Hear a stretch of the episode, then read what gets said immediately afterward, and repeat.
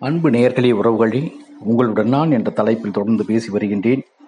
எழுபத்தி எட்டாவது கவிதையாக மேகமழை பயணம் என்ற கவிதையை வாசிக்கின்றேன். சப்தம் இல்லாமல் ஒரு சந்தோஷ பயணம்.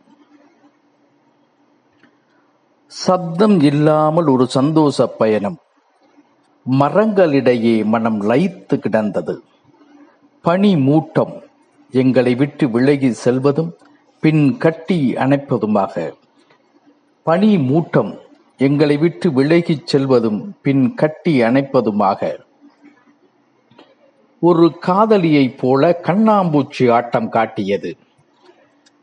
பனி மூட்டம் எங்களை விட்டு விலகி செல்வதும் பின் கட்டி அணைப்பதுமாக ஒரு காதலியைப் போல கண்ணாம்பூச்சி ஆட்டம் காட்டியது. நீண்ட ஏரிகளில் நீந்தி விளையாட மனம் ஏங்கி தவித்தது. நீண்ட ஏரிகளில் நீந்தி விளையாட மனம் ஏங்கி தவித்தது. நல்ல நண்பனை பிரிவதைப் போல. காடு மலையெல்லாம் சுற்றித் திரிந்தோம். கைகள் வலிக்க வலிக்க புகைப்படம் எடுத்தோம். காடு மலையெல்லாம் சுற்றித் திரிந்தோம்.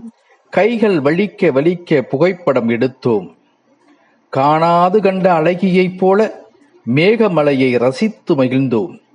காணாது கண்ட அழகியைப் போல மேகமலையை ரசித்து மகிழ்ந்தோம். உடலை வருத்தாத குளிர்.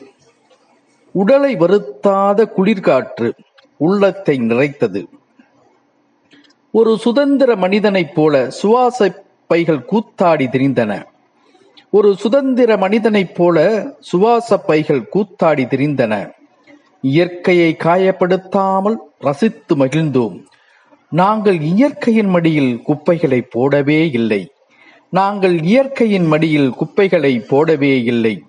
எங்களின் மனசோர்வும் உடல் சோர்வும் நீங்கிய மேகமலைக்கும் எங்களின் மனசோர்வையும் உடல் சோர்வையும் நீக்கிய மேகமலைக்கும் குட்டி நீர்வீழ் வீழ்ச்சிகளுக்கும் நண்பர்களுக்கும் ஓட்டுநருக்கும் நன்றி நன்றி நன்றி.